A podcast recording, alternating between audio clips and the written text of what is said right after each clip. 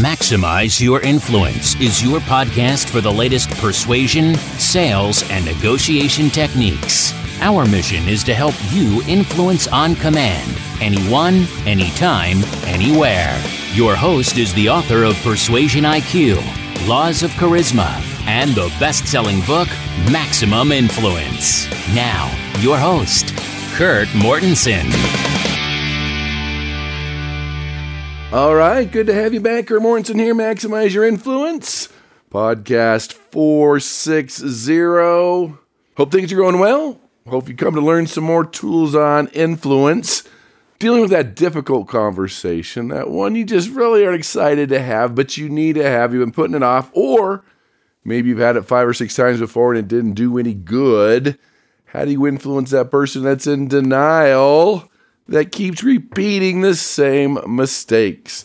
Little squeaky this week. Just finished up a seminar in Southern California, and we had a lot of fun learning the skills on how to connect, how to build trust, and of course, how to have that difficult conversation and still maintain the friendship. So let's dive into it. First, let's hope you're having a great week. Things are going well. You're achieving your goals. You're making a difference in the world, whatever it is that you're focusing on. And we all know we all persuade and influence for a living, so let's crank it up a few notches. Let's learn those skills we should have learned in school. So let me kick it off with a persuasion ninja.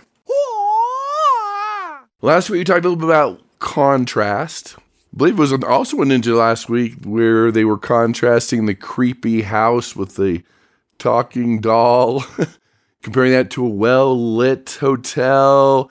The ease, it was so nice. That's contrast.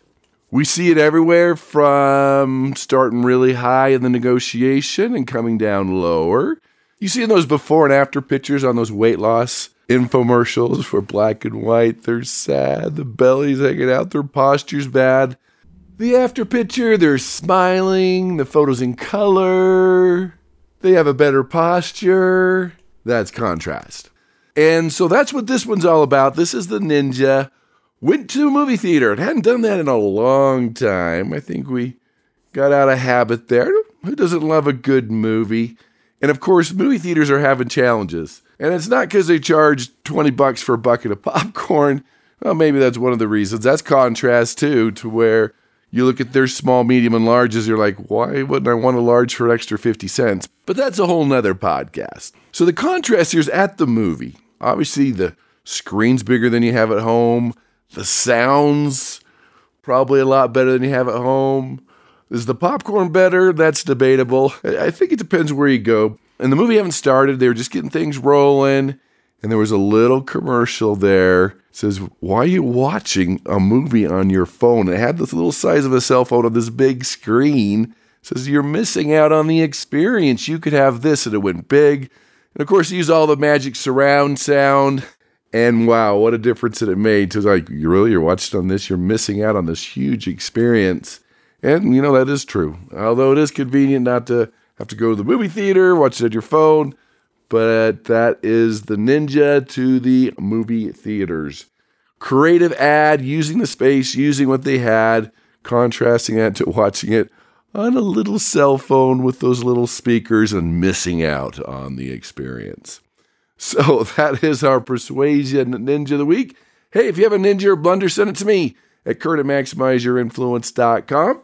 Remember, Maximize Your Influence dot com is the spot for everything you need. From the training tools to your free Persuasion I Q assessment, even pick up the new edition of Maximum Influence.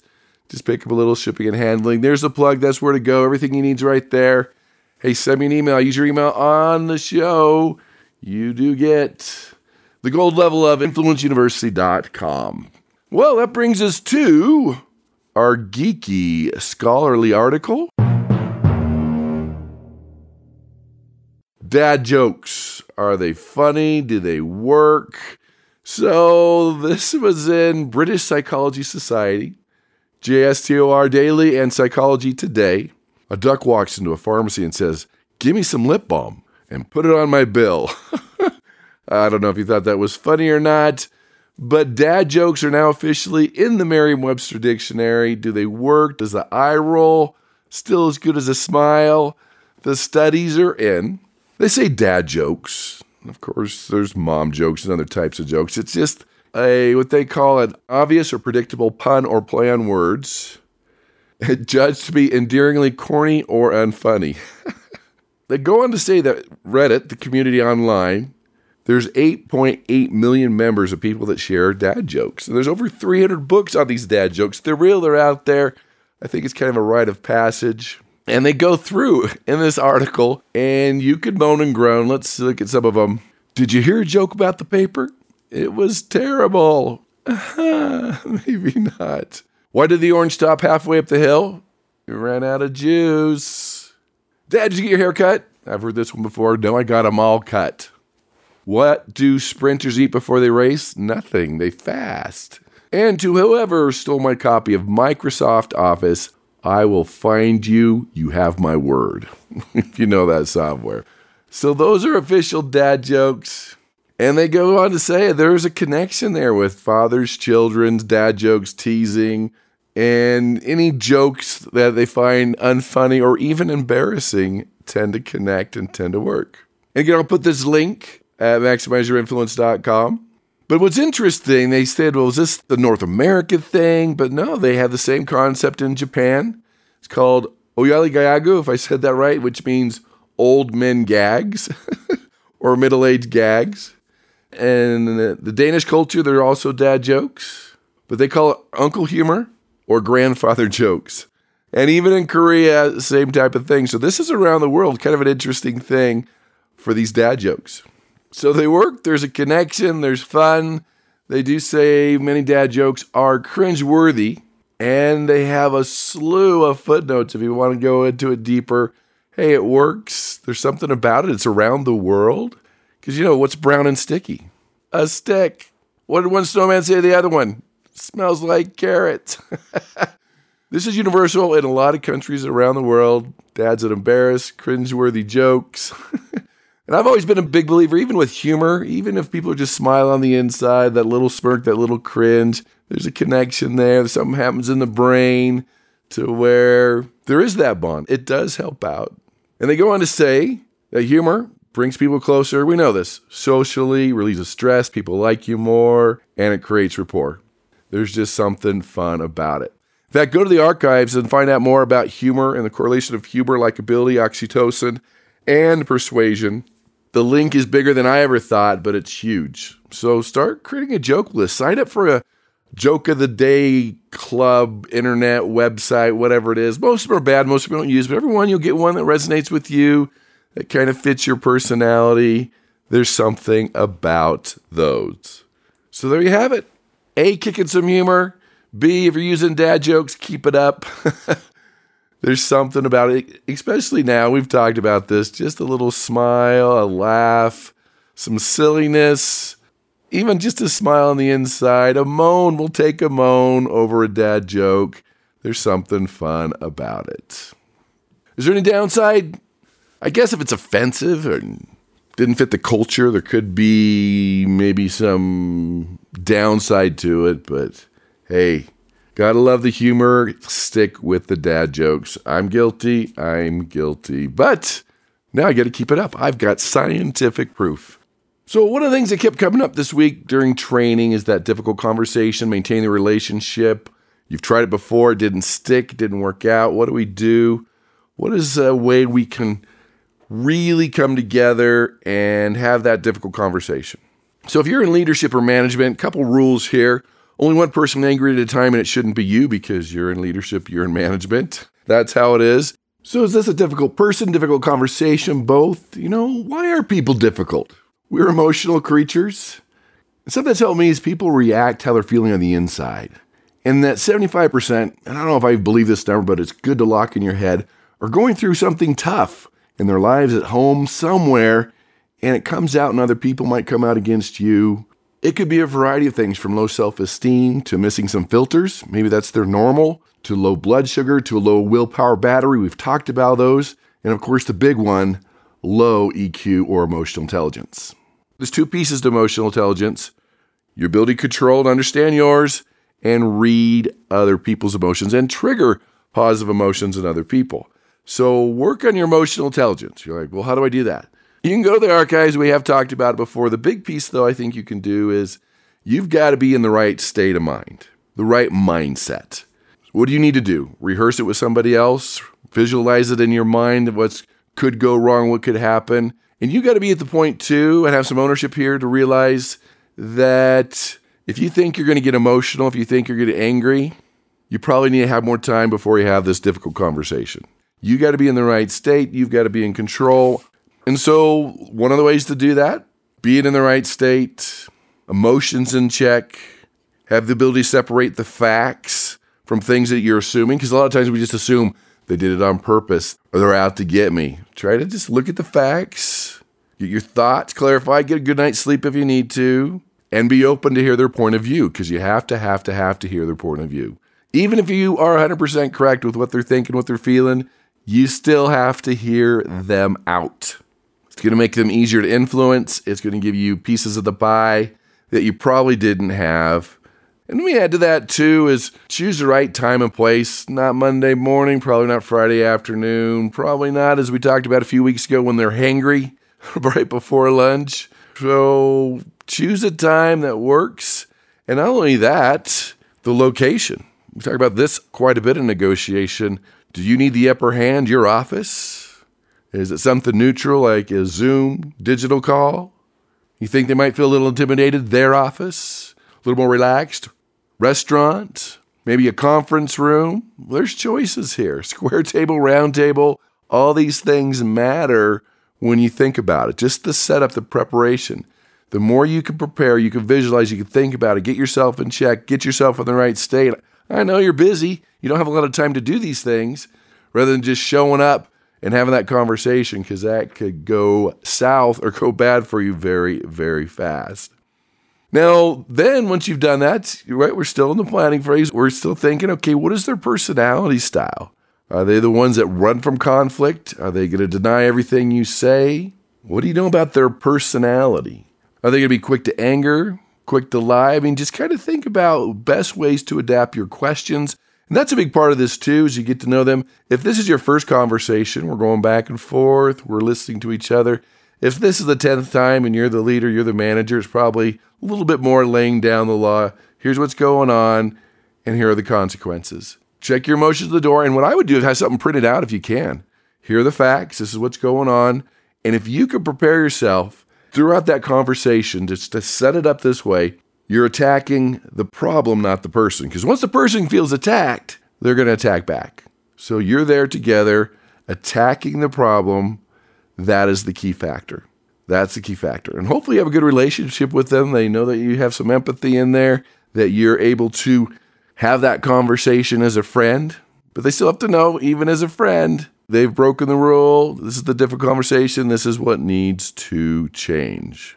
So as you're doing that, tackling the problem together, you can do this. You're still giving them some hope that you believe in them, that there's something in it for them to make this change. Maybe there's more job security. Maybe it's not getting fired. Hopefully you can find some good benefits in there too to be able to do that. And then schedule it. Have it. You're there. I would recommend taking notes. You have eye contact, you've shut off your laptop or your cell phone. I mean, maybe you're using those to take notes, but you don't want to get caught in the fubbing game. Hopefully you remember we were talking about that. When your cell phone buzzes, your email dings, you'll look away. No, you need the eye contact there. You're there, you're focused, you've gotten rid of all the distractions. And then you're trying to adapt to their style, to their communication style. You're talking about the facts. Remember, something printed out. Here's the graph, the chart, because in their mind, no, I'm not late that often, no, thirty-seven percent of the time, right here. Okay, it's printed out. Let's talk about the facts. We talk about the law of verbal packaging. The word fact has great pull to it. Using the word because tells the subconscious brain that a reason is coming. There's certain words you can use. And of course, certain words you don't want to use. Well, you get angry fast. You always, you never. If you've ever been in a relationship, you know there's certain things you should never say with those words. So be very careful with the words that you use. And then it's time to listen. You have to hear their story. And not just the pausing to reply listening.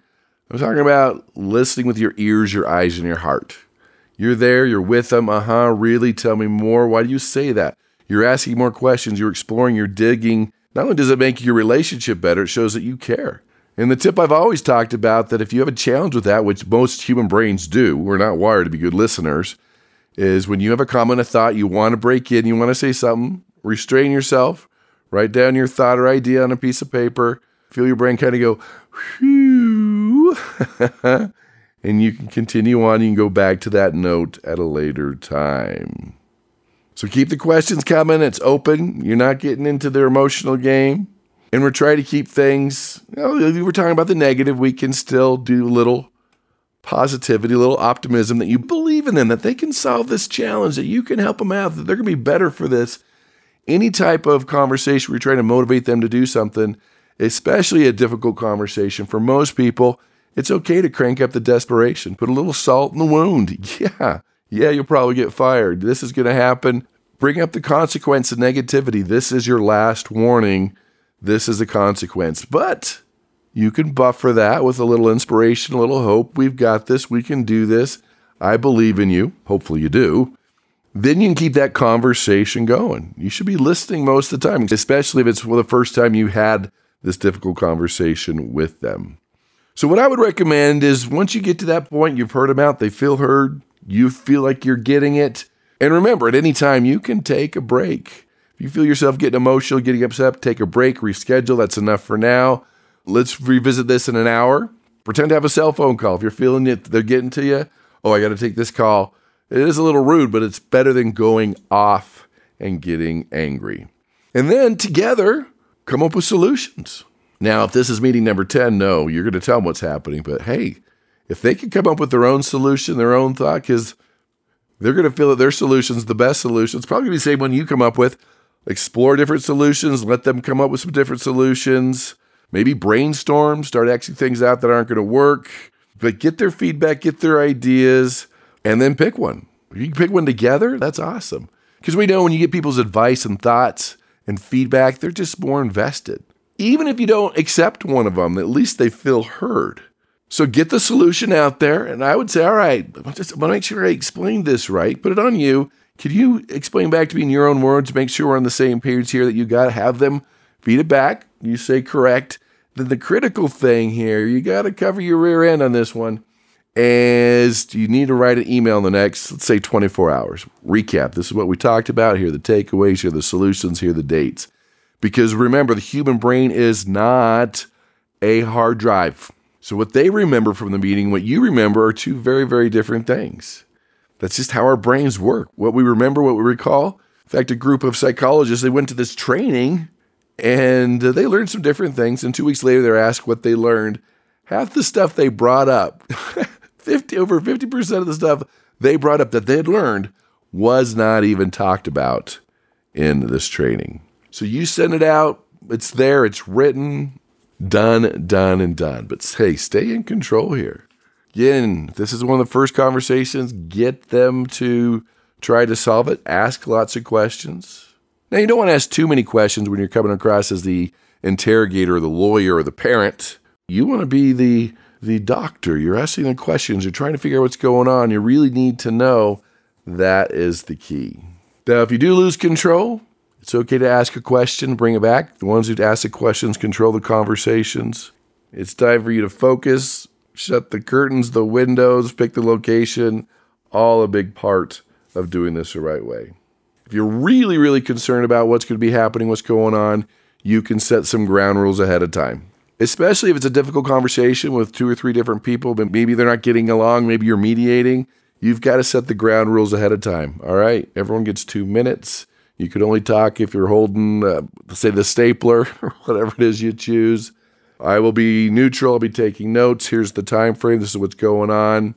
You have to set those up ahead of time, especially if one's a really more of aggressive type personality. And you've got to make sure everyone feels heard as you go through this process. So there you have it. Some tidbits on that difficult conversation. It's part of what we do. And we do it the right way. You can maintain the relationship. They can still feel that you care. They just know that they've crossed the line and they've got to fix something, improve something, do something, change something. That is the key to this type of conversation. So do it, schedule it, prepare yourself, follow the formula that I talked about today. because it will make you more influential, a better leader, better influencer, and they'll be more willing to make that change instead of just telling them what to do. So there's another one for the books. Appreciate you being here. Let me know your comments, podcasts, ideas, thoughts. And hey, go to presentation I Q dot com. Why? There's ten questions there about your presentation. Are you charismatic? Are you persuasive? Are you influential? Are you engaging? So what it does, it helps you with my research. It's a quick ten questions. And for doing it, not only to help you as we rate your strengths and maybe some areas you need to work on, I'm going to give you the training, the perfect persuasive presentation, the template, the downloads, everything you need to craft, deliver, and become more charismatic throughout your presentations. Do it. Check it out at presentation I Q dot com. So take something you learned today, apply it, use it, become more influential, stay in control, only one person angry at a time, and it shouldn't be you. And you'll master these skills, be more influential, be a better leader, and you will persuade with power.